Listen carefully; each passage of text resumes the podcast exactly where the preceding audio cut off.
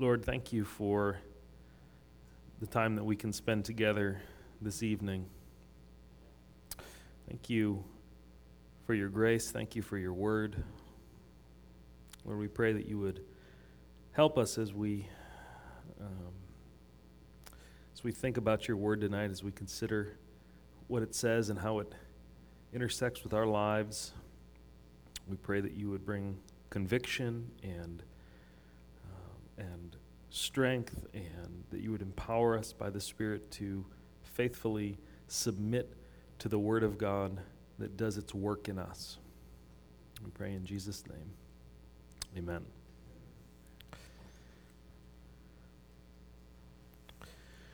So, this is our second to last study. Tonight we're looking at the end of Micah 6 and the beginning of Micah 7, these two sections here.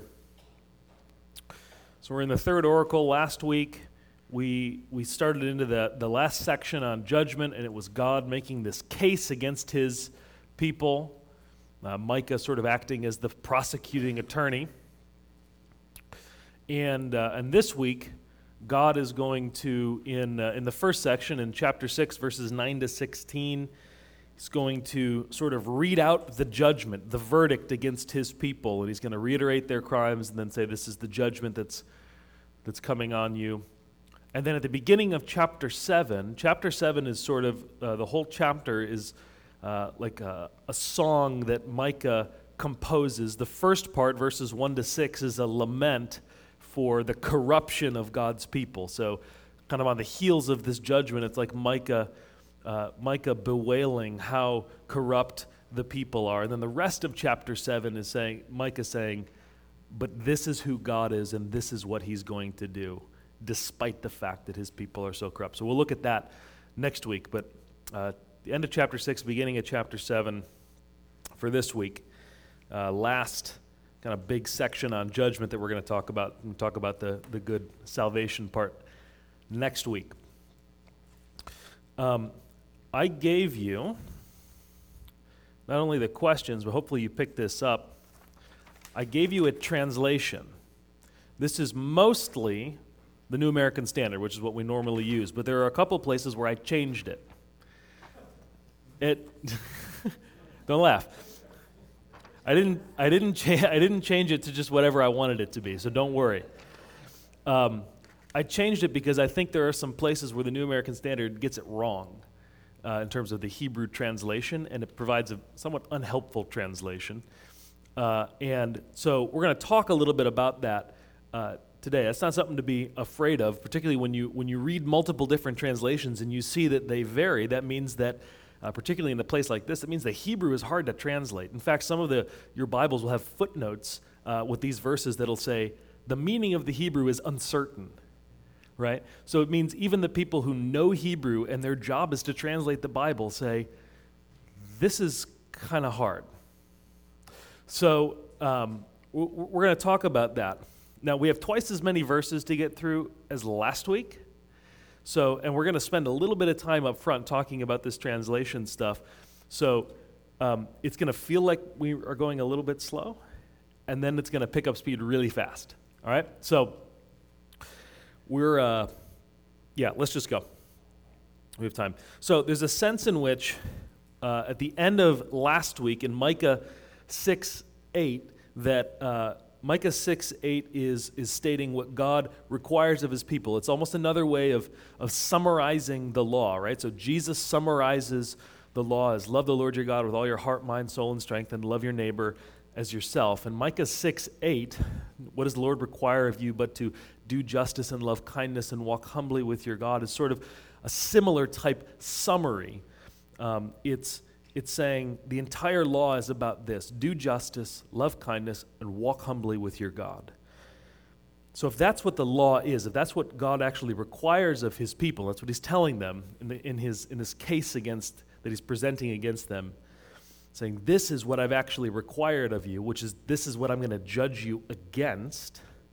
If, if Micah 6 8 is a summary of the, the stipulations of the covenant that God's made with Israel, then and that's what Israel will be judged against. And so now God is going to announce this judgment that he has on, uh, for his people. And there can be no cause for complaint. The people can't say, that's not fair, uh, because the people are so woefully out of line with God's standard. Uh, and they're failing on, on every count. There's no room for them to say, This isn't fair. How come you didn't tell us about this? And in fact, God can point back to specific places in the law consistently and say, No, you, you knew about this, you just didn't care. So, in uh, verse 9, it starts by God uh, announcing uh, this judgment to the people and, and calling them to pay attention to that judgment. Right? The voice of the Lord will call to the city, it's Jerusalem. And then this is sort of a parenthetical statement Micah is making. And it's sound wisdom to fear your name, which is sort of a way of saying, the voice of the Lord is calling, and you should listen. It's wisdom to fear God. And if you fear God, you'll listen to him. So then this is what God says Pay attention to the rod and who appointed it. Now, this is where we run into our first translation problem. Okay? So, if you I, I looked at seven different translations and then I looked at the Hebrew. And every one of them has something a little bit different. So the New American Standard has, Hear, O tribe, who has appointed its time. Now, I, like the New American Standard. It does a really good job, but here I think they, they miss it because the word time is not in Hebrew. It's not there. They've, they've put that there. So they're, they're making an assumption that this is what the author is talking about. So, one of the problems with Hebrew poetry it's not a problem, it's a problem for us trying to understand it, but it's good Hebrew poetry, is they like to use as few words as possible. That makes good Hebrew poetry. So they cut out everything that's unnecessary and they leave a lot to be assumed by the reader, which, if you're a native speaker, is relatively easy. If you're not a native speaker, it makes it a little more challenging. And so I think the, the translators of the New American Standard are assuming, well, this is a word that they left out and that was supposed to be assumed. But I don't think that's, that's the case. Um, the uh, NRSV says, Hear, O tribe and assembly of the city. Um, the New English translation, the Net Bible, says, Listen, O nation, and those assembled in the city. Uh, again, they're assuming that the word that's left out there at the end is city. Um, is that me? Okay. Usually it's me. Usually I say something and Siri pops up. Um, so you have you have a couple problems. One, you have the the, the end of the verse, and it just ends with the word it. So that's that's all that's there in Hebrew. It's the word it. So the, the New American Standard um, and the NRSV and the New English Translation are all inserting something at the end to make sense of well, what's it? Um, so, who appointed it? So they say time or city. There's reasons they, they do that. The other problem is uh, this word here, the rod. The word rod or staff uh, is the same word in Hebrew as the word tribe. So, probably because the head of a tribe would carry a staff or something like that. So, um, so the only way, so it can mean both, but it doesn't mean both at the same time. So we have to decide in context which one do we think it means. And so is it uh, the word uh, tribe? So pay attention to the tribe, or pay attention, O tribe? Or is it talking about uh, a rod or a staff? Particularly in, in, in our context, we would be thinking rod would mean something like the rod of judgment the rod that's used to, uh, to administer judgment. And so the ESV, the, NI, the NIV, the, the CSB, the Christian Standard Bible, and the, the Lexham English Bible all have something like rod or staff. This, uh, so the ESV says, Hear of the rod and of him who appointed it. Uh, the NIV says, heed the rod and the one who appointed it. Or the CSB says, pay attention to the rod and the one who ordained it. So I think that's closer. I think it, it actually does a better job of translating the Hebrew. Um, the Hebrew just says, it's got the word hear or listen or pay attention, and then the word rod, and then and who appointed it. That's and that's all it says in Hebrew. So uh, this right here, that's my translation. It's based on other translations that I looked at. So when you're studying the Bible and you come, because when I when I first started looking at this in the New American Standard, I wasn't looking at Hebrew or anything like that, and I just saw, "Hear, O tribe, who has appointed its time." I sat there and I said, "What in the world does that mean?" And so one of the first things I wanted to do is say, "Well, what are the other translations? How do the other translations translate it?" Because that's going to give me a little bit more information. It's going to help me to see without having to go and look at Hebrew, because that's something that you all can do. You can go look at other translations and say, wait, okay, so now this one says this, this one says this, this one says this, and you start to get an idea of what the, the options are. And then you, you're not trying to pick your favorite one, but you want to you want to look at it and say which one makes the most sense in context. Uh, so I think this makes the most sense. So I think the ESV, the NIV, the CSB, I think they, they get it uh, right. I think what this is, is uh, God calling to Jerusalem, saying, Jerusalem, pay attention to the judgment that is coming on you, and to me, the one who appointed it. Right? The, the judgment that God is bringing is not supposed to only be uh, retributive. It's not just supposed to be punishment for his people. It's supposed to be discipline. Discipline is, is formative, right? Discipline and disciple come from the same root. Discipline is not just uh, to, uh, to punish somebody, discipline is to help to grow them and form them as well. So discipline can be used in a positive sense, right? We talk about spiritual disciplines. It's not spiritual punishment, although some people maybe feel that way. Um, spiritual disciplines, like reading the Bible, praying, things like that, those are things that you're committed to to form yourself in the faith. So God's calling to Jerusalem saying, pay attention to this discipline to why it's happening, to me. Pay attention to me. I'm the one who appointed this discipline. Another reason I think that this probably is speaking, uh, this uh, word ought to be translated as, as rod, uh, is in, let's see if I can find it, in, in Isaiah 10 5 and uh, 24. So Isaiah 10 5 and Isaiah 10 24. Assyria is described as the rod of God's anger. Assyria is the rod, the tool that God is using to discipline his people.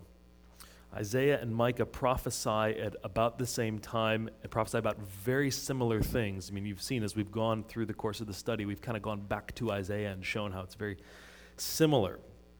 And so uh, God is perhaps calling on the people to pay attention to the advancing Assyrians who've conquered the northern kingdom, are ransacking Judah, and are coming to besiege Jerusalem. And that's his judgment. They, they're not complaining, well, God has abandoned us. It's like, no, God is bringing these people on you for judgment because of what you've done. Pay attention to the rod. And then verses 10 to 12. Um, sort of explain why is this judgment coming on the people. And we've, we've addressed a lot of these issues uh, uh, over the course of, of the study. And so here we're reiterating again, Micah is showing again what is going on that is leading to this just judgment. So, verse uh, 10, uh, verses 10 to 12, really, in a lot of ways, are sort of the anti Micah 6 8. It's the opposite of Micah 6 8. Instead of the people doing justice and loving kindness and walking humbly with their God, they're doing the exact opposite. So, verse 10 Are there still a wicked house, storehouses or treasures of wickedness, and an accursed short or lean measure, or a, or a, a, a short measure that is cursed, treasures. So the, the word treasures uh, is also the word storehouses. Um, the word short is uh, the word for lean or scant. Um, so, and then this first phrase, this is another translation uh, place. Now, I don't, made a mistake. I didn't list the other translations on here. Does somebody have the my, my unadulterated uh, or the unadulterated New American Standard, not my adulterated version? Um, yeah, the NAS. Yeah, please.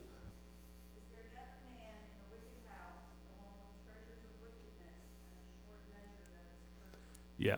So, uh, is there yet a man in the wicked house? Uh, so, uh, again, the word the word man there is probably not in the Hebrew. Another problem with with the Hebrew in terms of translation, which is difficult for us, is that Hebrew is written only in consonants. All right? So try reading uh, English only in consonants. You actually might be able to do it because we're really familiar with a lot of the words. But there's also going to be a lot of words where the consonants are the same as other words. And so you have to use context to determine which one is which. Uh, and so uh, we, we have a, a system of uh, vowels that were put in later and that preserve the traditional reading of the text. But uh, the actual scripture itself is written only in consonants. And so sometimes when there's something that doesn't make sense, they say, let's take away the, the vowel points that go around all the Hebrew letters and say, what, what could just the consonants mean? Would, would re-pointing or re-vocalizing the Hebrew word in a different way uh, give us a, a, different translation? Sometimes you'll see that at the bottom of your Bible. It'll say, uh, a revocalization of the Hebrew yields this, or something along those lines.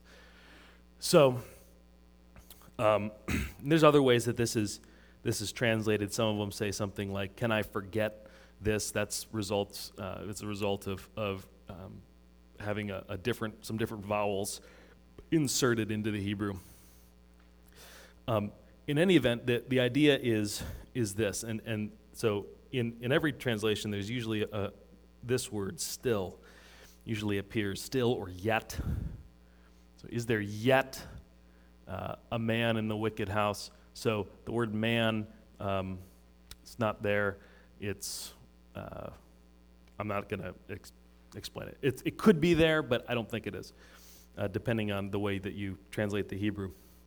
The idea is God is saying to, uh, I, I, think to the wicked house, I think that's the, that's the house of Israel, right? This, this wicked house. Are there still, a wicked house? So he's addressing the people are there still treasures of wickedness and a short measure that is cursed? These are sort of rhetorical questions God's asking to highlight the fact that despite the discipline and judgment that's coming on them, uh, intended to bring them to repentance, they're not turning back from their wickedness. Saying, is there st- Are there still these things that I hate as a part of your society. Um, despite all the prophets and all the discipline I've brought on you, are you still doing this? Uh, the treasures of wickedness or the storehouses of wickedness? Are you still storing up the ill gotten gains or the treasures of your wickedness? and then the short measure that is cursed. So it's literally it's a, a short ephah. So the measure, some of your translations may say this. Ephah, it's a, a, a unit of measurement they would use in the marketplace. Um, so basically, they're saying, are, are your scales weighted uh, so that when you're measuring out your products to sell to your neighbors, uh, you're charging them for a full measure and you're only giving them half? Right? It's like saying if we're, if we're selling grain or something like that in the marketplace and saying, I'm going to I'm to charge you for a pound, but my scales are weighted, and so um, I'm actually only giving you three quarters of a pound, and so I'm, I'm making, I'm taking advantage of you. I'm making money on you. So God's highlighting that part of the wickedness of his people is taking advantage of their neighbors, right? They're, they're stealing from them uh, by using these short measures. And then they're storing up the excess that they're taking from their fellow man in their own houses. Then they're storehouses of wickedness or their treasures of wickedness. And then in verse 11, he asks another rhetorical question Can I justify wicked scales and a bag of deceptive weights? So again, he's highlighting that this practice was going on Jerusalem, and it's just an example of the wickedness of the people. People are supposed to love uh, or do justice, right? They're supposed to, with concern for their fellow person, treat them uh, in a way that God would treat them. They're not doing that. They're taking advantage of them. And this is actually um, specifically uh, condemned in Leviticus 19 35 and 36. You shall do no wrong in judgment, in measurement of weight or capacity. Right? So this is in the law. He says, You will not wrong anybody in measuring the weight or capacity of things. You shall have just balances, just weights, and a just ephah, a just measure, and a just hin, which is another unit of weight. I am the Lord your God who brought you out from the land of Egypt. God's serious about this because it's reflective of the way that we treat other people. The way that we treat other people is reflective of the way that we think about God. This is a way that you expressed your love for your neighbor, not by cheating him so the people are failing to do justice. Then, verse 12 For the rich man of the city are, are full of violence, her residents speak lies, and their tongue is deceitful in their mouth. So, not only are they failing to, to do justice, they're also failing to love kindness. So, rather than loving kindness, they're full of violence and deceit and lies. Rather than being faithfully uh, committed to other people, to, to, to loving what God loves and seeking the good of others. They are seeking violence and deceit. I mean, you think here these are breaches of commandments, right? Not bearing false witness against your neighbor, not murdering. This is the kind of thing that the people are, are doing. But it's not only uh, the, the rich men, it is the rich men. So the rich men of the city do this. We talked about the, the wealthy in chapter 2 taking advantage of the poor, but it's not just the wealthy because it's also just her residents. So the residents of the city are doing the same thing. They're speaking lies and their tongue is deceitful. It's not just the rich, it's everybody. This infects the entirety of society. So then, in verses 13 to 15, God reads his sentence. Right? If verses 10 to 12 describe the crimes that the people are still guilty of despite God's present disciplinary steps, he's been sending to them the prophets and rebuking them and calling them back to faithfulness, and the people still aren't listening. So then in verses 13 to 15, he describes the judgment that he's going to bring on them.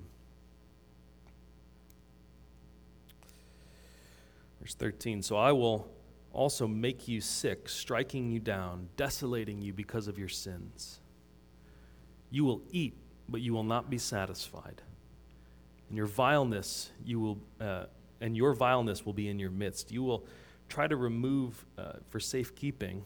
You'll try to flee for safekeeping. You will not preserve anything, and what you do preserve, I will give to the sword. You will sow, but you will not reap. You will tread the olive, but you will not anoint yourself with oil, and the grapes, but you will not drink wine. We could spend a lot of time working through each one of these, But the big idea is this we need to, we need to compare this whole section with Leviticus 26, really verses 14 to 33.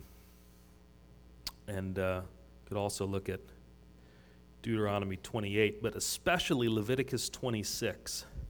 Leviticus 26 is the, the warnings about the, the covenant punishments, the covenant curses that God says, if you are not faithful to the covenant, this is what's going to happen.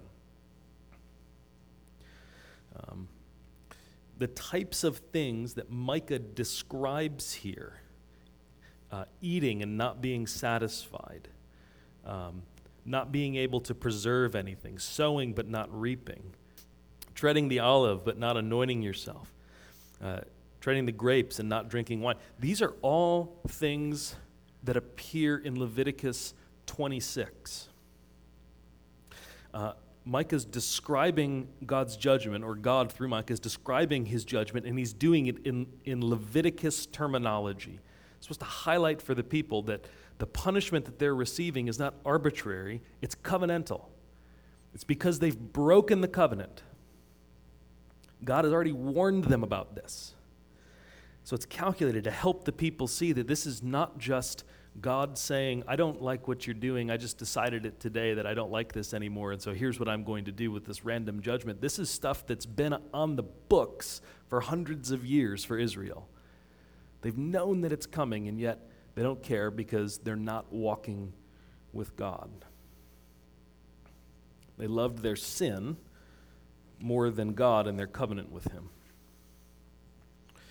Verse 16 and really gets to the heart of the matter, right?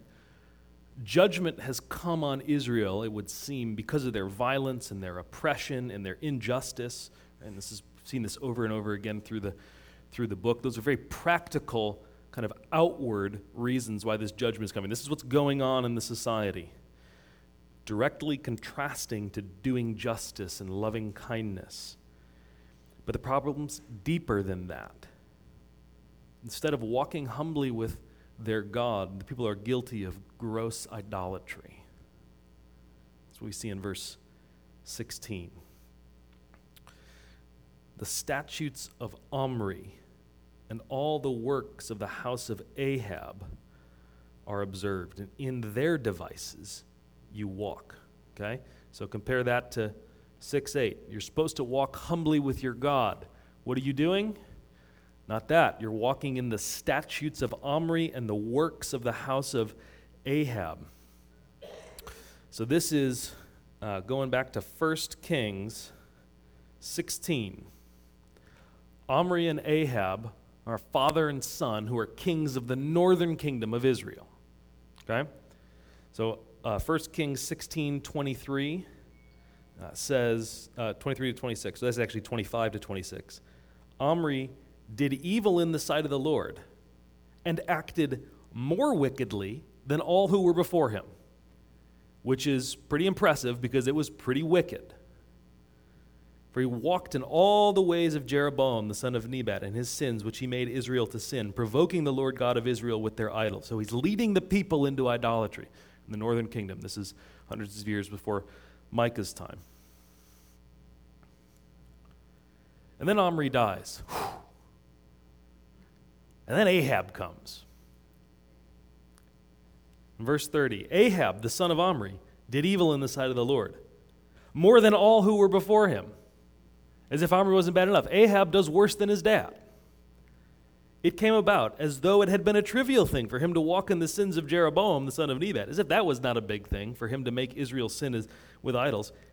He married Jezebel, the daughter of Ethbaal, king of the Sidonians, and went to serve Baal and worshiped him.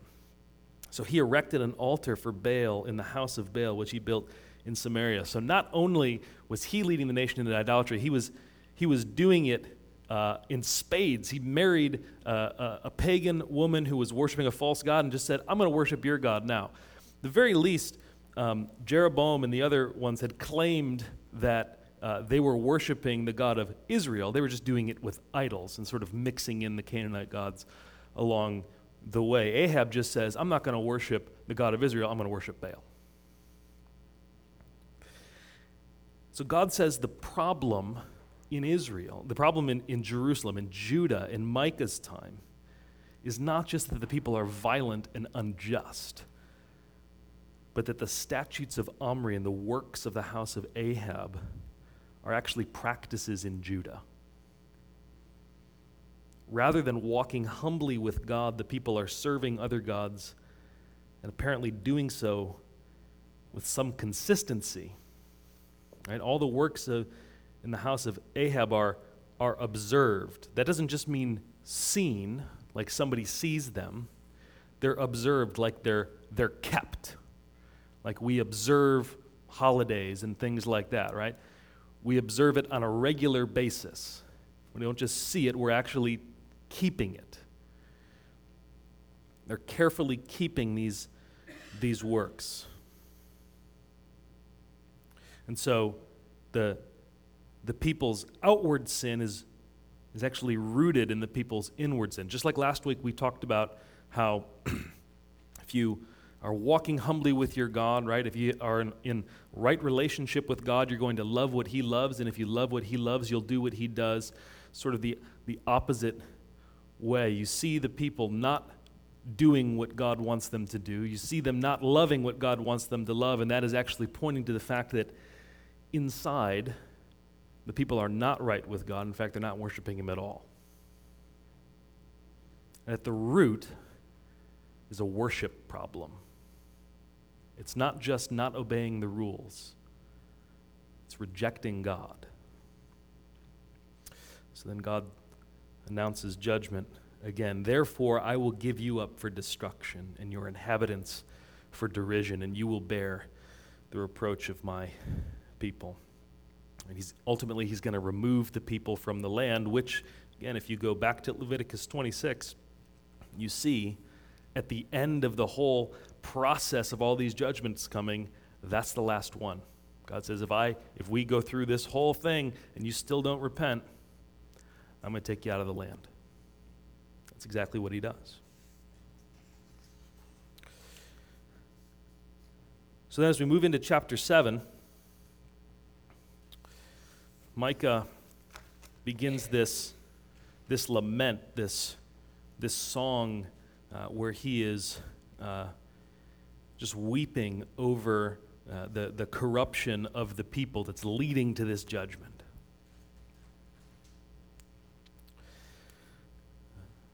verses 7 to 20 in chapter 7 will end up being a song of, of salvation and deliverance and trust in God, who, despite bringing judgment and discipline on his people, will remain faithful, not because his people have remained faithful, but because that's his character. But verses 1 to 6 are uh, Micah's lament song for the people. You think him getting to the end of his ministry and seeing that the people are still just as wicked as they've always been. Uh, actually, uh, as a sort of a side note, if uh, does anybody know the name Jon Foreman? Jon Foreman is the lead singer of Switchfoot. You probably recognize the band Switchfoot, maybe some of you.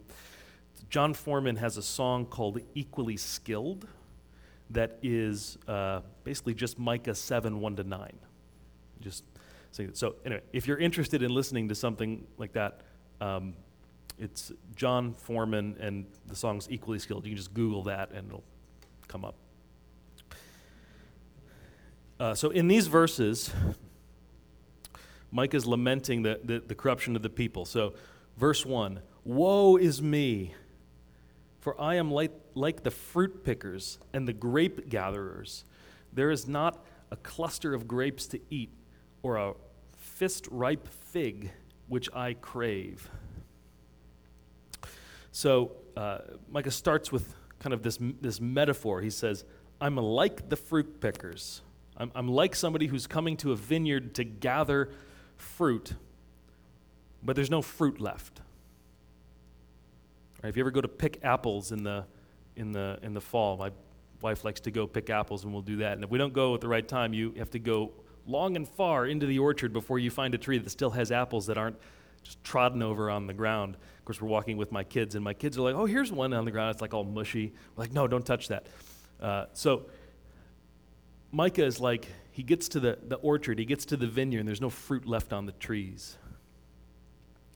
Like, well, what's he talking about? Well, verse 2, uh, verse 2 really kind of explains verse 1. Right? It's this figurative uh, image that's explaining what's, what's actually happening. Um, Micah is lamenting that there's no one godly left in the land. The godly person has perished from the land, and there is no upright person among them. All of them lie in wait for bloodshed. Each of them hunts the other with a net. And so um, there's no one godly left in the land, and it's exhibited by the fact that the people in their relationship with one another, it's not characterized by love, it's characterized by hatred and taking advantage of one another, right? They're lying in wait for bloodshed. They're hunting one another with nets. Now, whether or not that is actually a, like people actually hunting other people, that may not be the case, but it's describing this, this violence and this hatred that people have for one another. So Micah feels like a fruit picker who's gotten to the vineyard too late. There's nothing left for him. The trees are picked bare. All the godly people have have left. Everybody uh, is, is pursuing evil and wickedness. Actually, s- sounds quite a bit like the situation in Genesis 6 before the flood, where everybody's hearts are set on evil. There's no one godly left in the land. Also sounds a little bit like um, in 1 Kings, I think it's 1 Kings 19, where uh, Elijah says the same thing. Says, God, I've been so faithful to you, and there's nobody left. I'm the only one. God says, That's not exactly true. So, is this, is this literal? Is there literally nobody left in the land that is following God? No, I don't think that's the case. Because we actually see then some revival as we go from this time in Micah's life over the course of the next hundred years or so. There's people in the land who still love God, but the, the people are so utterly corrupt on a, on a large scale as a, as a, as a nation Mike, that Micah can look at them, uh, look at the, the whole nation and say, everyone is wicked. And the reality is that, like Paul says, no one is righteous. Right? So uh, it's not that there aren't people who are attempting to be uh, obedient to the law and worship God the way that he uh, desires, but it is not the norm. Sort of in the same way in Genesis 6, as it says, everybody, uh, everybody's heart was set on evil continually. But then it says, but, but there was Noah, right? So it's not uh, completely exclusive. So in verse 3, Micah describes the, the people's wickedness more. It says, concerning evil, both hands do it well they're ambidextrous evildoers. They're not limited. They're professional at doing wicked things, and they're equally skilled, there's the Jon Foreman song, at doing it in lots of different ways. The prince asks, also the judge, for a bribe.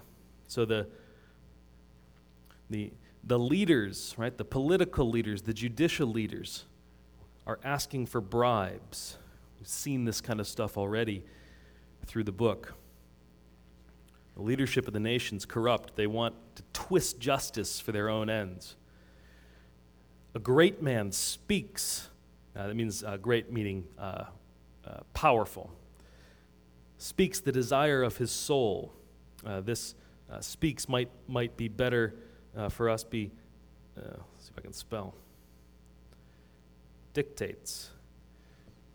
Um, a powerful person goes around dictating what he wants, pulling the strings to get it because he has the power to do it, right? Like we saw in, uh, earlier in the book of Micah where it says these people plan evil on their beds, and when they arise, they do it because it's in their power to do so. And so they, they weave it together. They dictate what they want, and then they conspire to do it. Like a, like a weaver putting together a piece of cloth. They're weaving together their corruption and wickedness to get what they want. Verse 4 The best of them is like a briar, the most upright like a thorn hedge. Uh, this summarizes the people's condition. They're like thorns and briars. Right? That's not a compliment. Somebody calls you say, You're kind of thorny. That's not a good thing, generally speaking.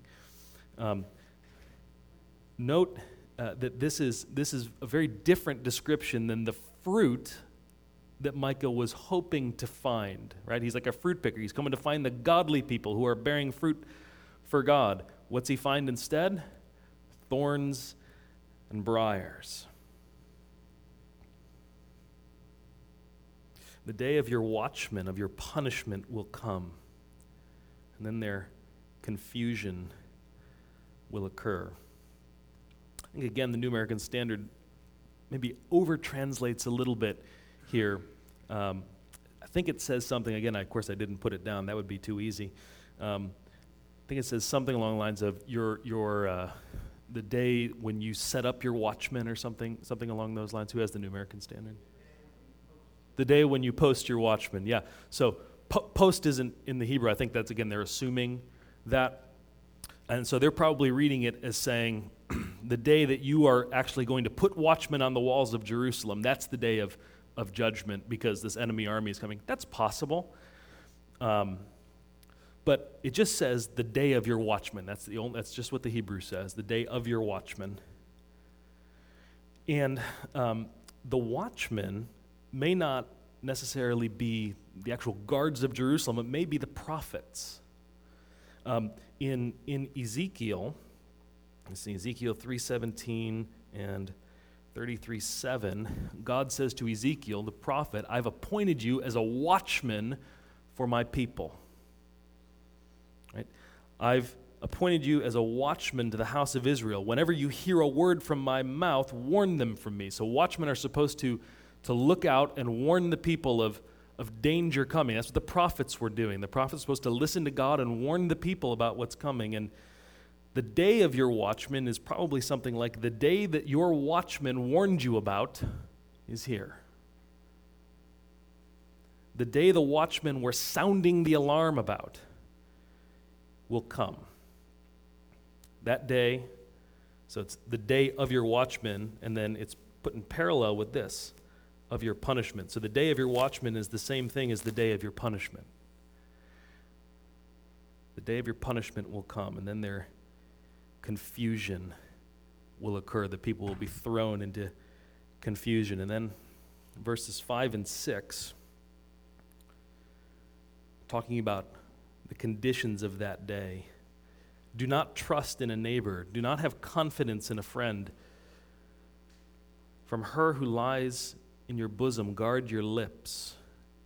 For a son treats father contemptuously, daughter rises up against her mother, daughter in law against her mother in law, and a man's enemies are the men of his own household. This lament for Judah's sins ends by describing the corruption and sinfulness of the people by showing just how pervasive the godlessness of the society is. It's led them to have a, a, a, fundamental inability to trust other people, even the people who are closest to them. So look at this.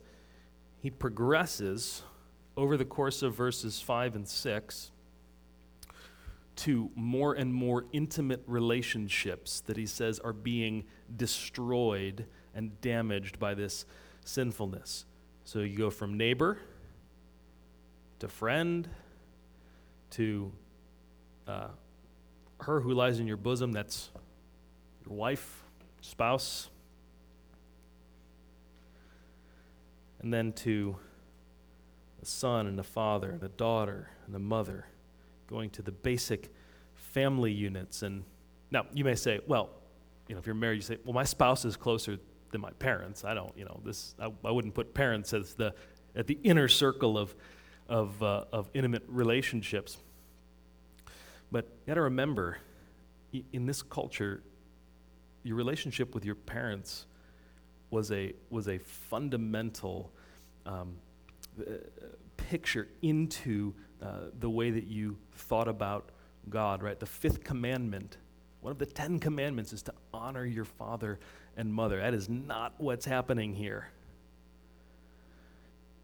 This is a big deal in, in Jewish culture and in, and in ancient Near Eastern uh, culture. For you, for the, for the breakdown of that family relationship, it's like showing that society is coming apart at the seams. Man's enemies are the men of his own household. The very place in which love should reign has become a battlefield because of human sin. So Micah laments that there's no one in the land who's godly and no one who can be trusted. And that's the, the state of the people the time that he's prophesying.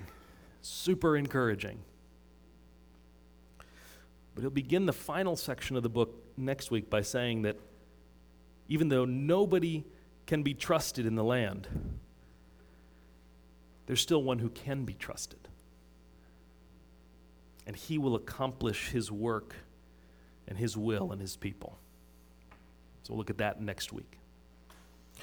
So uh, you have the questions, and uh, next week, remember, is our last study. Uh, so it's going to be a rager. You don't want to miss it. I'm just kidding. It's not. It's going to be very similar to this if, if you still want to come. So, all right. Uh, yeah, so have a great discussion, and I'll see you guys next week.